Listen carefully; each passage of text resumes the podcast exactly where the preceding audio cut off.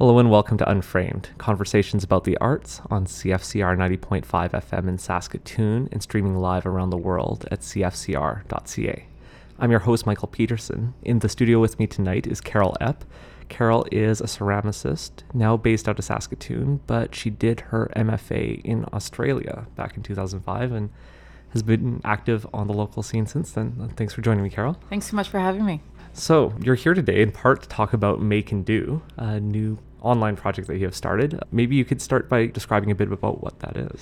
Sure. Makeanddo.ca is a website that we've built. Myself and uh, Mariko Patterson got together late last year, and basically we pulled together 15 artists and we built this website. And what it is is sort of a meeting place for Canadian ceramics. So each of the makers who are involved in this project each have their own social media presence, a strong body of work, you know, a good exhibition history, all that kind of stuff.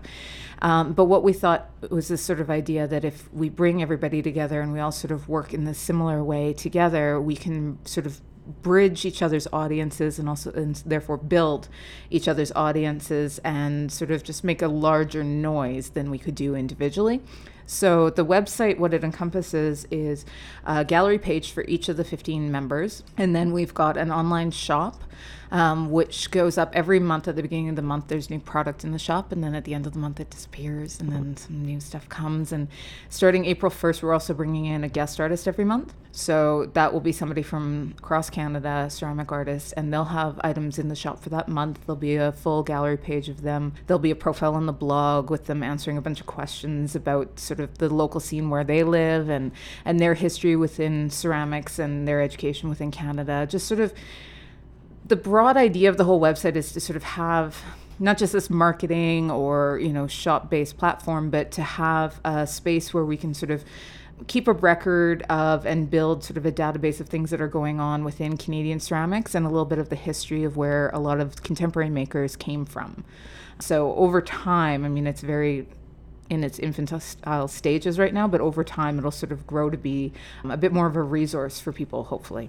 The first online shop was this past month in March, correct? That's correct, yes. So, how has that been going so far? It's been going really well. Um, right away at the beginning of March, we had a whole bunch of sales, and we're noticing now, again, towards the end of the month, people are grabbing those items that they know are going to disappear. So, that sort of marketing tactic seems to be working. Um, but yeah, it's been a really great response, far more than we expected. And we, we only launched the website February 1st and sort of had a month where it was just the website and the gallery. And so for two months into it, we're feeling pretty good about it. And we're really thankful for all the support that we've gotten from everyone. Well, and you're talking about building that support from within the group and sort of building off each other's own existing networks. I mean, the Instagram account for that had, as far as I could tell, 2,000 likes in a very short period of time, or is it? Yeah, I think it's over 3,000 now. Awesome.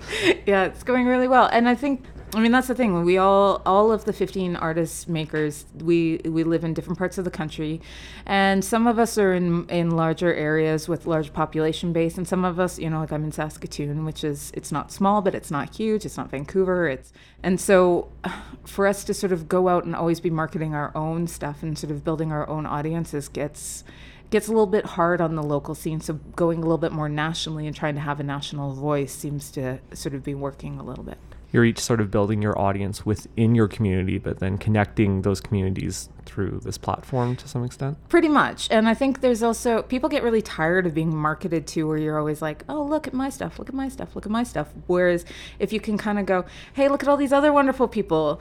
And when they go to look at those other wonderful people, you're kind of there too. Then it's sort of this different way that we can each market our own work and get our own name out there, sort of guilt by association with these other great people you were mentioning you just came back from NCECA. Could you give us the? Um... Oh, I'm gonna mess it up too. It's the National Council for the Education of the Ceramic Arts. Awesome. I did not mention I was gonna ask that. So it's okay. I just have to think about it. Okay, so you were down at the NCECA conference in Kansas City just recently. Yes, I was. And you, how was the reception to it there? Uh, actually, I was pretty floored. There was four of us members that went down, and we fully expected to just be you know, sort of shouting from the tops of buildings and trying to market the Make and Do website and really get the name out there. And when we when we got there, people were coming up to us and telling us how they'd seen the website, that they were really supportive of it, that they were really happy to see a Canadian platform like this yeah, we were kind of overwhelmed actually, and we even threw a pub night while we were down there, and that was that was awesome. Brought together a bunch of the Canadian ceramic artists who were down there for the conference, but we had a huge number of Americans come out to it too, who were really supportive of what we're doing. So then, something like this, does it exist in the states or in different areas of the states, or is this somewhat of a new approach to marketing yourselves in ceramics? We sort of built off um, a couple different examples that existed in the States. Uh, okay. So we looked at objectiveclay.com, which is another group of ceramic artists in the States who were from diverse areas who sort of got together at residency program and therefore built off of that and, and worked together with a similar sort of website platform with gallery and blog and shop. And then we also looked at things like artaccess.org, which is a sort of a larger ceramics database of artists. It's a juried gallery space where um, members can have their own gallery page, which links off to their own sites and whatnot. But it's sort of this you don't sell directly off art access. You it's basically just to to be a database and a resource of um, amazing contemporary ceramic art that's out there. Okay. Um, so but they've got i think over 400 members now who have gallery pages within that. So we looked at things like that and just sort of s- to see how having a small group marketing a larger group of artists how that was working and how that could actually become sort of this framework for also educational resources not just marketing. You mentioned that idea of a small group of artists supporting a larger, and is that curatorial aspect that's one of the sort of cornerstones of this? Is this idea of it not just being anyone can you know get on here but there being some selection the way we're sort of looking at make and do i mean Mariko Patterson and i sort of are the co-directors right now and we're the ones that got together with the original idea. So that's sort of this inner circle. And then the next circle out from that is this group of the 15 of us who are on the website, who ha- are part of the shop, who are constantly on the Instagram, those sorts of things. And then outside from that, we've got our guest artists who switch over every month. So that's a larger circle.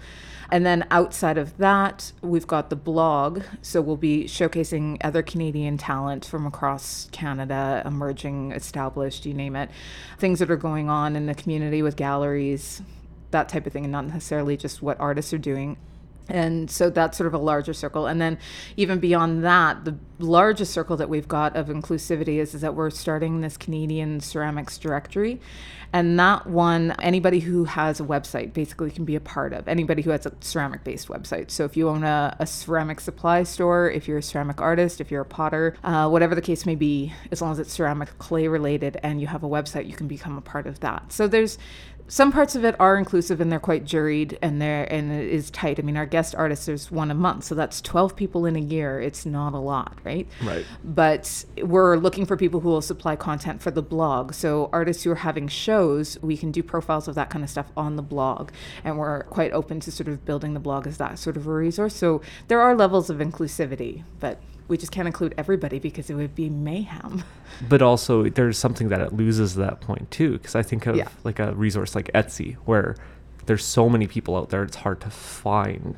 Yeah and we don't want it to get to that point where people are filtering through too much to get to what it is that they're looking for but we also needed it to be i mean 15 people alone working on one website and doing sharing all of these jobs of, of marketing and social media and accounting and and writing and all these kinds of things 15 people is a lot of people already to sort of control.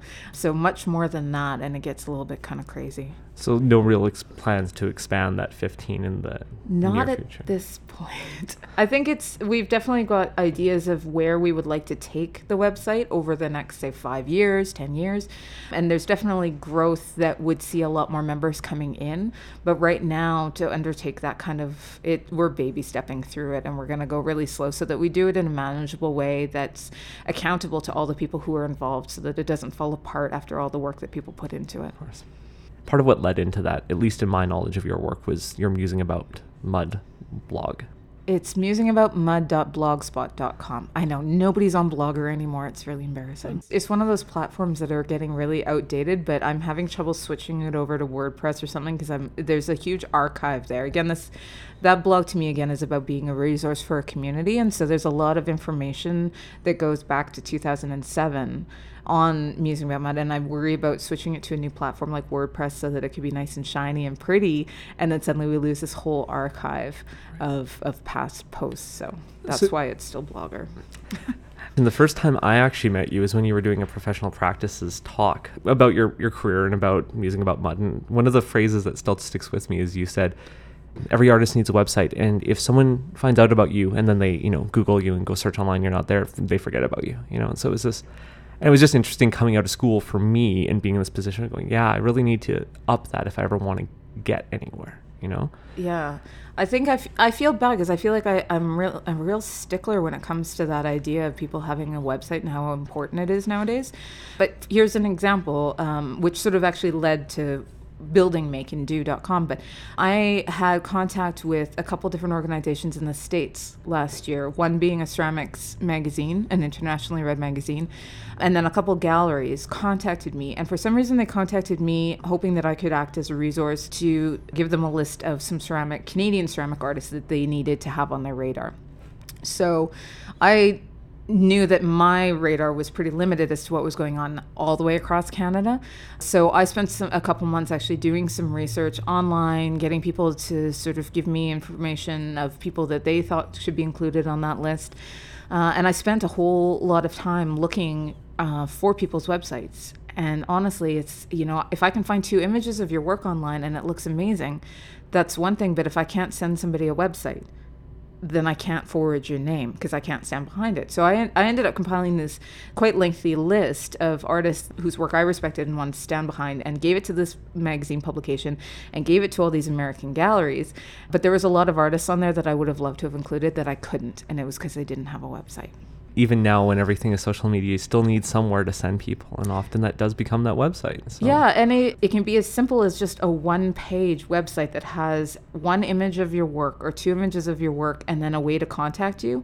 It's as simple as that, right? So it's just some way that people can access you like a business card. That's interesting too, though, that you would say that you felt that you had to do some research before knowing how to reference people across Canada because one of the things about your musing about mud blog is the Monday morning eye candy. At least that's what I remember seeing pop up on my social media feed often. And this idea of you bringing attention to different artists. And so, I mean, you are in contact and learning about lots of artists all the time, right? That's part of the blog, or Yeah, and I, I think so much of that comes down to just me wanting to research and have an interest for myself of what's out there so that I can contextualize what I'm making in the studio in relation to what else is happening in contemporary ceramics, whether it be regional or national or internationally. But yeah, a lot about the make and do was was a couple of us realizing that we didn't have that great of a grasp of what was going on in Canadian ceramics, and in some ways we had a better grasp of what was going on in American ceramics, hmm. and that's because there's publications and there's a lot more websites that are dedicated to that, and the community down there is a little I don't want to use the wrong word, but like they're louder about how they promote themselves, and whether or not that's a Canadian mentality to be a bit more humble, um, maybe not. There was this difference, and so we were seeing a lot more American artists come through teaching workshops and being on our radar. And so for Mariko and I, that, that was a lot of the make and do was to just go, okay, no wait, there's tons of amazing stuff that's going on here, and it's as good, if not, you know it's equivalent to what's happening in the states. It's equivalent to what's happening internationally. And so that stuff needs to have a voice. And so of course make and do isn't a total voice for all of that yet but hopefully over time we can grow to be more of a voice for a lot of those artists. There's a couple things when you've mentioned about the idea of there being limited time sales. You know, this is a marketing mm-hmm. technique, and this idea of bringing greater attention to Canadian ceramics because. One of the things that, and I could be wrong, and please correct me, but one of the things that seems to be in the ceramics community that isn't, say, in the painting community is this notion of needing to promote yourself and knowing how to sell your own work. Because, I mean, a large portion, I shouldn't say a large portion, but certainly a significant part of your sales come at craft sales, come at things like Flock and Gather, which you were a part of, and other sales. I know a lot of people who market their work and sell their work online. I know a lot of artists who do a lot of wholesale, uh, who do gallery shows, who do craft sales. There's sort of a whole gambit of what um, ceramic artists do, depending on the type of product that they make. Um, whether it's more art objects or, or more functionally based, design based, or whatever. So there's all these different options of what to do. But again, I think a lot of people fall back on not wanting to give away 50% commission all the time. And so a lot of people go to online for that and want to. It's the same with doing a craft sale where you get to interact with your audience directly and you're talking with them and there's and you get to hear their stories and see them interact with your work. In some ways, selling online is a little bit like that as well. Um, you are, you know, you're not face to face, but you at least don't have like this gallery or this organization as a buffer in between you and that that person. So you're communicating back and forth with them them directly. And there's some really nice feedback and stuff that happens that way. I think for me in the last couple of years, I've been watching a lot of artists who sell really well their ceramic art online, and there's definitely ways of marketing it that get people past that idea that they need to hold the object, they need to see it firsthand before they buy it. And I think for a long time that maybe held ceramics back a little bit um, because it was like, well, it's sort of like buying jeans online. You're not sure if they're going to fit. You know, you buy a mug online, you're not sure if it's going to fit in your hand. There's a possibility it won't, right? The handle might not, you know, fit the size of your hand properly. But I think people are getting past that. And people, I think in general, are, are so much more comfortable with buying things online now than they ever were before. It's interesting too, though, that that becomes a space actually for artists rather than necessarily for galleries to really go and promote. And yeah, well, and that you guys are trying to create that collective presence, but without taking away from any one individual. Like the collective isn't getting 50% off the sales for, you know, like I'm assuming. No, um, I mean, how Make and Do works is that we're, we're taking a very minor commission from the members, and that's really just to keep things afloat in terms of the website or printing postcards. And then the guest artists give us a slightly higher commission rate of 15%. So that's which is in gallery context nothing. Is nothing. yeah, and, and we feel that we're going to be doing enough promoting to warrant that, and hopefully the artist will be happy with what we're doing. But yeah, to ask more than that at this point is not it's not fair, and and we don't want to turn into that other gallery system. We're trying to keep more more of the money in the artist's hands and more of of you know that relationship between our makers and their audience in the control of the maker's hands. Which is interesting and part of, I'm sure, why that also builds out of being very selective of that artist that you start with who have their own community because that community must be reflective, I'm sure, of them communicating with their audience already. I mean, you don't build a community unless you're in communication with them. Yeah, and I think artists sometimes, I mean, we're really quiet and we don't really want to talk about our work and we don't want to put ourselves out there. But sometimes social media or being online allows us to t- not take on a different persona and be a different person, but allows us to to sort of get outside of our comfort zones in nice ways. So I know some of these artists that we've included, they're they're fairly quiet in their presence, even within the group but they have a lot to give in a lot of different ways. And their work is of high quality and, and that quality stands a test of time and, and has built an audience based on the quality of the work. One of the other aspects that i'm interested in with make and do is i guess the ability to sell work that is approachable or work that's more challenging. Because i mean there is ceramic works like you mentioned a mug which you know can be something that people can understand how it incorporates into their life. But there's other works that can be harder or a more challenging sell. I'm just wondering how, as Make and Do is growing, how you're thinking incorporating that. Oh, absolutely. That's uh, so. The 15 artists that we have right now, I think we Mariko and I, when we were when we were compiling a list of people that we wanted to to work with, it was a very long list to start with, but we sort of focused on more functional based work or design based work for right now because building an online presence and building an online gallery shop, to us, it made more sense to have objects that were not necessarily easier, but that were more, people were easier with buying a mug online than they would be buying a $5,000 sculpture. And so it's sort of in that first year what we want to do is just sort of build a reputation of the blog or the website so that it has this reputation of being a good place to go and to buy things and that people are comfortable and that you know they get their stuff on time and that everything shows up in one piece and that the artists are very good with the business that they're running we do want to probably starting next year bring in some more stuff that's a bit more sculptural based that's a bit more challenging and have that included in the shop as well. And it's just a matter of sort of again like we've got a limited amount of artists that are members, a limited amount of monthly spots for the guest artists. And so we're sort of going to slowly shift towards having things that are a little bit more different and a little bit more challenging. But again, it's it's not so much about educating ceramic artists, but it's this is about marketing to a general population. And so we need to sort of our idea, I guess, was that you do it in a way that's a little bit more comfortable to start with, and then you start to push the boundaries on them. And and I think even some of the artists who we've got right now, like Leslie McNally's work, for example, is she's not showing mugs, she's not selling you know plates and stuff. She's pushing those boundaries already of what a functional object could be, and she's got these beautiful vessel-based pieces that are great, you know, to put in the middle of your table and to have that like domestic put it on display kind of thing, but they're also very challenging and, and beautiful and exquisitely made in terms of the, the technique and the textures and stuff that are there. So I see even some of the, the work that we've got right now as being challenging even to just that general demographic. Challenging, but at the same time, still, like you say, build the audience for ceramics first and then mm-hmm. help this audience to grow in terms of an understanding of ceramics to some extent, maybe, or an understanding of the conversations that can be had. Absolutely. And I, I mean, I make work on the other hand, like I make dishes with cats on them, and then on the other hand, I make figurative sculpture that's really somewhat controversial. And so, you know, there's I know in my experience of marketing those two bodies of work that there's there's certain ways of approaching them that work a lot better. And there are ways of approaching marketing that that sort of controversial, over the top political statement work um, to a general audience that's that that would be less comfortable with it than say the kitten plate or whatever.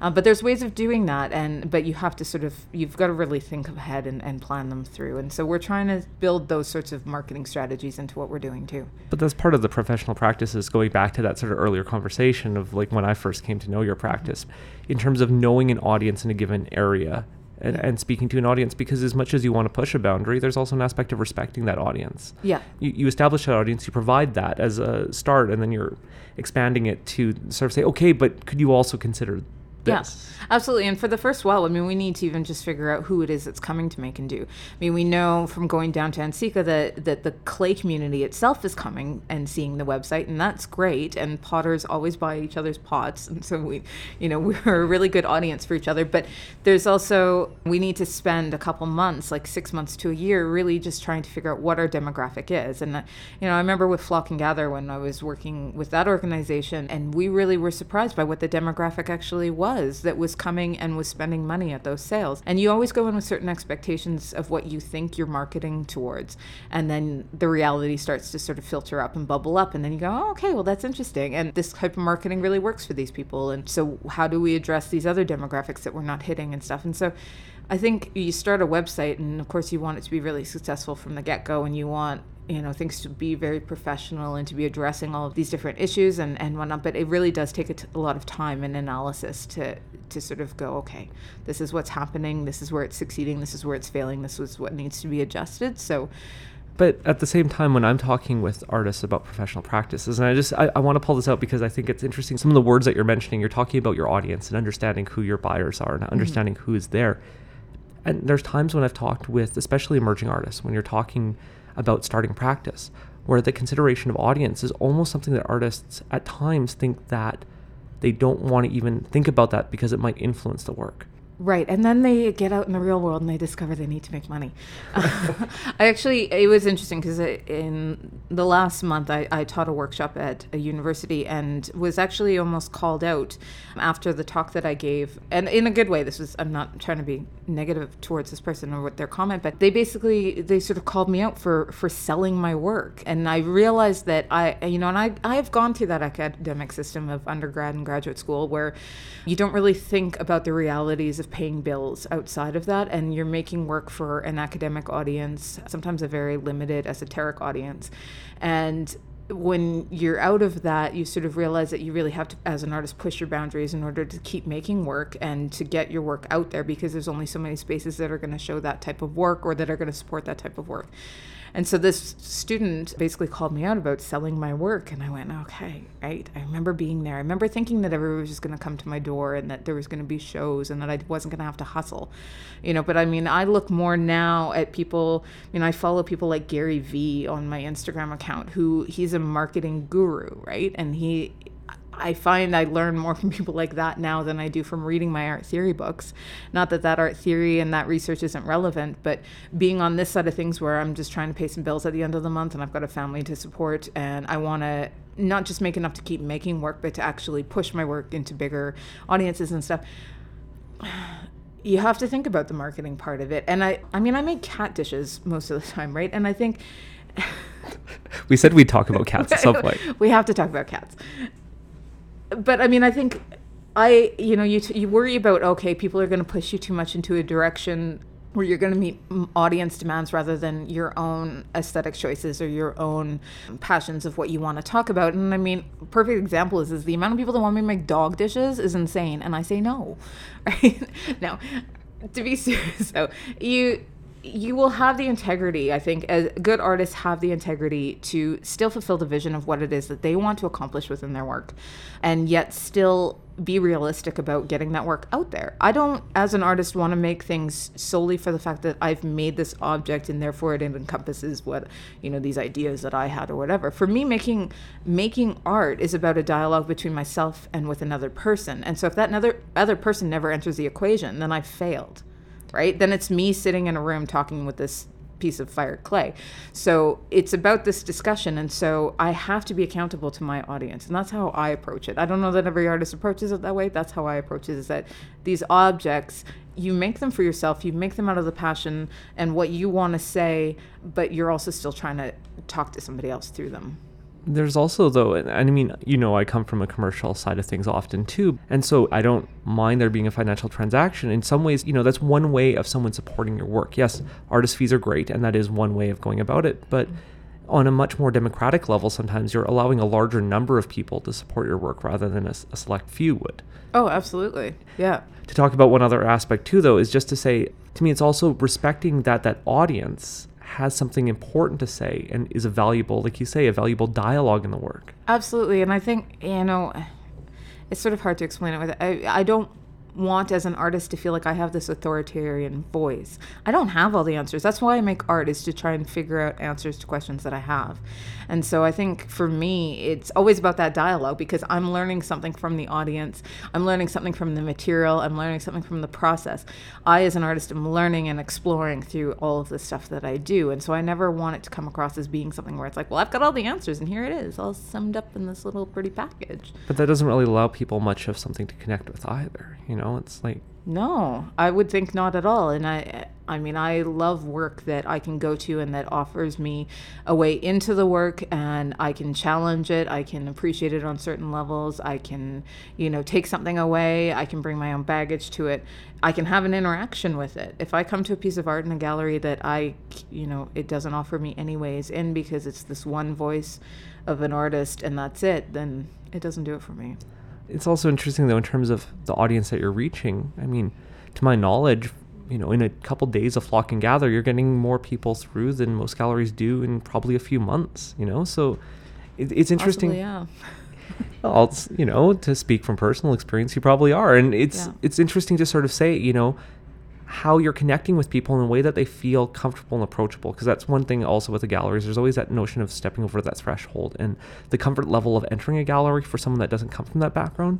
Where I could be wrong, but flock and gather when you're talking about craft sale, it doesn't have that same barrier for a lot of people, which is interesting. Yeah, I think you're right. I think that was a shock to me too after going through, you know, academic environments and whatnot and being in the gallery system and even working in the gallery system for a number of years, sort of being on that side of it. And then of all things, once I had kids, I started interacting with a very different community of people because you know you're looking for people who have kids too and and whatnot. And so suddenly I was talking with a lot of different people from a lot of different backgrounds and finding you know the people I met people who'd never been into a gallery before.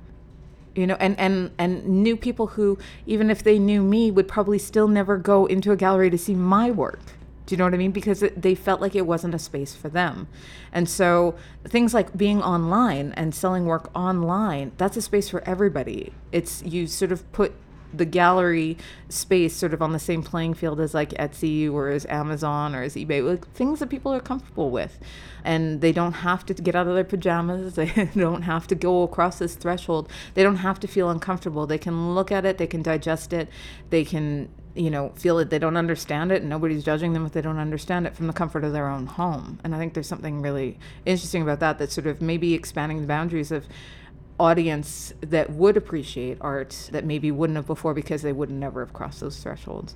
There's also something interesting that to me about saying you care about someone connecting with your work sort of period rather than saying I care if someone who has a background in art history and understands the context of which this is coming from understands it if that makes sense. You're not trying to speak necessarily to a select few people. You're trying to speak to just people in general and trying to reach a broader audience with your work. Yeah, because again, I mean, for me, making art is about asking questions that I don't have the answers to. So, of course, I want to, I basically want to crowdsource from the largest amount of people to get some answers back about the things that I'm struggling with or that I'm trying to work out through my work and that notion of uh, the online is becoming a community or starting a community or being one other entry point. That's really interesting. I don't know.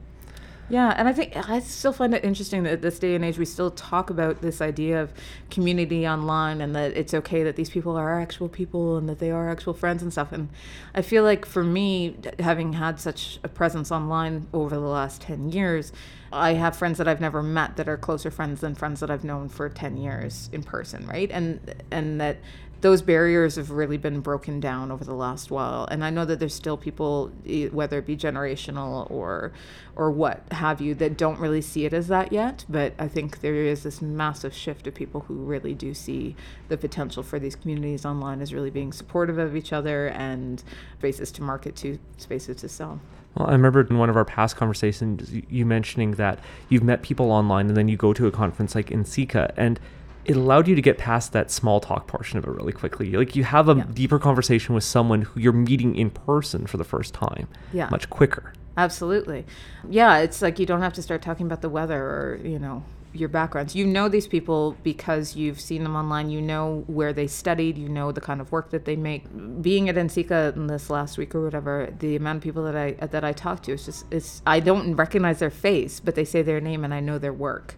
And so yeah, right away I can talk with them about their work because I've had this experience with it for the last five years, and it's constantly showing up in my news feed. And and you know, and some people it's like I know the piece you're working on right now. This is awesome. Let's talk about this. And you jump right into these amazing conversations that yeah you wouldn't do otherwise. Well, it's interesting when you're talking about seeing someone's work because I mean, for many of us, even in person at a gallery, you're still not meeting the artist. You know them through the work. So yeah, I don't know. It's interesting. Yeah.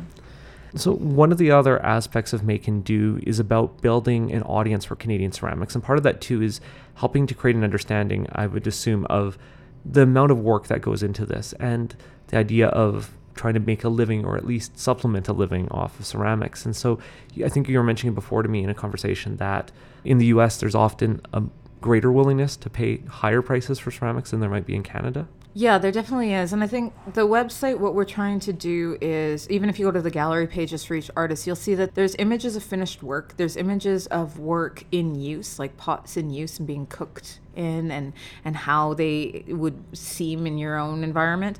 And then there's also behind the scenes of how the artists are actually making the work. And i think that's one thing that with galleries often there's a bit of a gap that the audience doesn't actually get that kind of information. So they get this final finished piece and they don't really know all of the stuff that's led up to it and that's that's created this and all of the blood sweat and tears or whatever behind it. So i think with websites like make and do what we can do is we can educate the audience a little bit more about what it is. And i think there's this whole maker sort of movement that's going on and people are really sort of attaching themselves to you know like handmade this, handmade that, whatever. And so it's a great time to sort of be marketing that stuff, but allowing people to see that, okay, this is some of the process behind making a teapot or making a simple mug, or even like the influences. I mean, again, I speak for myself, like I've got lots of kids and cats in my work, but that's my family life. That's a direct influence of what it is that's going on in my life. And I like to share that through social media or whatever so that people have a better sense of what's in my work, why it's there, and why it's of value. And I think the more you that people understand and and and sort of have a relationship with the makers who make their objects, the more they are willing to actually pay higher prices. If I've bought work from people in the states and I've paid $100 for a mug or $150 for a bowl, that kind of thing is sometimes unheard of in Canada, and we're trying to push those boundaries of prices and letting people know that it's okay to spend. You know, you spend 600 bucks on your new phone, you can spend $50 on a mug. You know, your new phone's going to last you two years. That mug could last you the rest of your lifetime, and you could hand it down to three generations, right? So we're trying to sort of explain to people some of that process and showing the lives of these makers and how you're not just investing in an object that's going to be in your house or a piece of art that you're going to appreciate on one level. You're actually investing in people and you're letting them live a certain type of lifestyle that they want to live and that you're supporting saying that you know makers are important and that small businesses are important and that local is important all those things sort of is what you're supporting when you support these artists well thanks carol this is great. I love being able to go off on tangents and talk about work. But let's bring it back for a moment and just remind about some of the things we've been talking about. So, you run the blog Musing About Mud. Yes. Which is a blog that, sorry, how would you summarize? For me, what it is, is it started off as a blog so that I could find community and sort of be a resource for community, like do something to give back to my community. So it's a ceramic based blog and it basically has a bunch of different things that, that go on every week on the blog. We've got Monday Morning Eye Candy, which showcases an international artist uh, and shows a bit of their work and links to their websites. There's Technical Tuesdays, which focus in a little bit more on different techniques, things that teachers can take to the classroom, different videos that artists could try out, different techniques in their studios, those kinds of things. Wednesday is movie day, so there's often it ranges pretty dramatically. It could be a TED talk, it could be sort of an artist profile that they've done with somebody about their life in their studio and what their art's about. It could be a little bit more philosophical. It could just be a funny cartoon that involves pottery. Who knows? And then on the weekends, I also have emerging artist weekends now. So every weekend, it's sort of like Monday morning eye candy, but it's specifically set aside for emerging artists.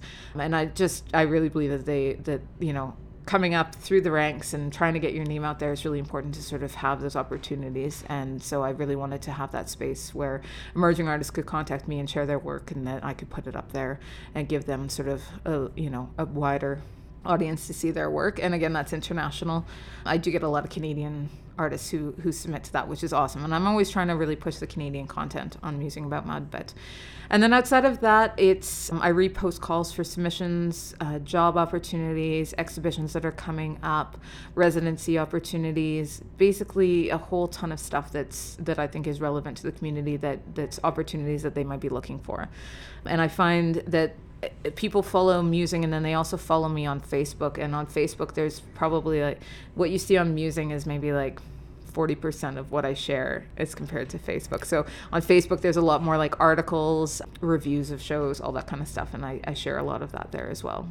So that's one small part. Then you were one of the founders of Flock and Gather. You're not a director anymore, but you did found Flock and Gather and ran it for a number of years along with a few other people and one of our local curated craft markets, one yes. of the few that we have and as I mentioned before, well attended. Yeah, they're still doing an amazing job. It's awesome to see that it's continued on after our group sort of passed it off because we needed to go on to other things and new challenges and other things like this make and do project. So then the what we're talking about today and part of what this is built toward is makeanddo.ca, so a new ceramics website. And if you want to give it one last plug here, Carol oh, I don't even know what to say. Just go and check it out. There's tons of fun stuff and it's constantly changing and it's only going to grow from what you see now. So I'm really excited about a lot of the changes that'll be happening and a lot of the growth that'll happen specifically on the blog and the Instagram account. But yeah, just be patient with us because it's a lot of volunteer hours and it's going to grow hopefully into something really amazing. But it already is something really amazing and it's definitely something worth checking out. Um, I really support all of the artists, the 15 artists that are on there. I adore their work and I, I really respect them as artists and what they're doing. And they're great examples of not only great art, ceramic art that's being made in Canada, but also good examples for people to look at in terms of how people are making a living and, and balancing life and art and, and all of those sorts of professional issues that we come up with. And they're all definitely people who are really easy to contact and ask questions too. So I really support people getting involved and, you know, coming to the table and getting in conversation with these artists. And again, that's makeanddo.ca or on Instagram, make and do. Uh, it's actually make and do ceramics on Instagram. Awesome. Good yeah. to know. We couldn't get just make and do. Uh, as it happens. again, I'm in the studio tonight with Carol Epp. And if you want to see more of Carol's own work, you can go to, just to give you more websites if we haven't already given you enough tonight, carolepp.com. That's C A R O L E E P P.com. Oh. Or follow Musing About Mud on Instagram. So awesome. thanks again for being in the studio with me. Thank you so much, Michael, for having me, and it's been awesome. Mm. We didn't talk enough about cats, though. We did not. Bart would have let us talk about cats. On that note, My name is Michael. This has been Unframed Conversations about the Arts on CFCR 90.5 FM. A reminder you can follow us as well on social media. We're Unframed Radio on Instagram, Facebook, and Twitter. And as always, if you'd like to listen to this episode again or hear any of our past episodes, go to unframedradio.com or download our podcast on iTunes. Thank you and have a good evening.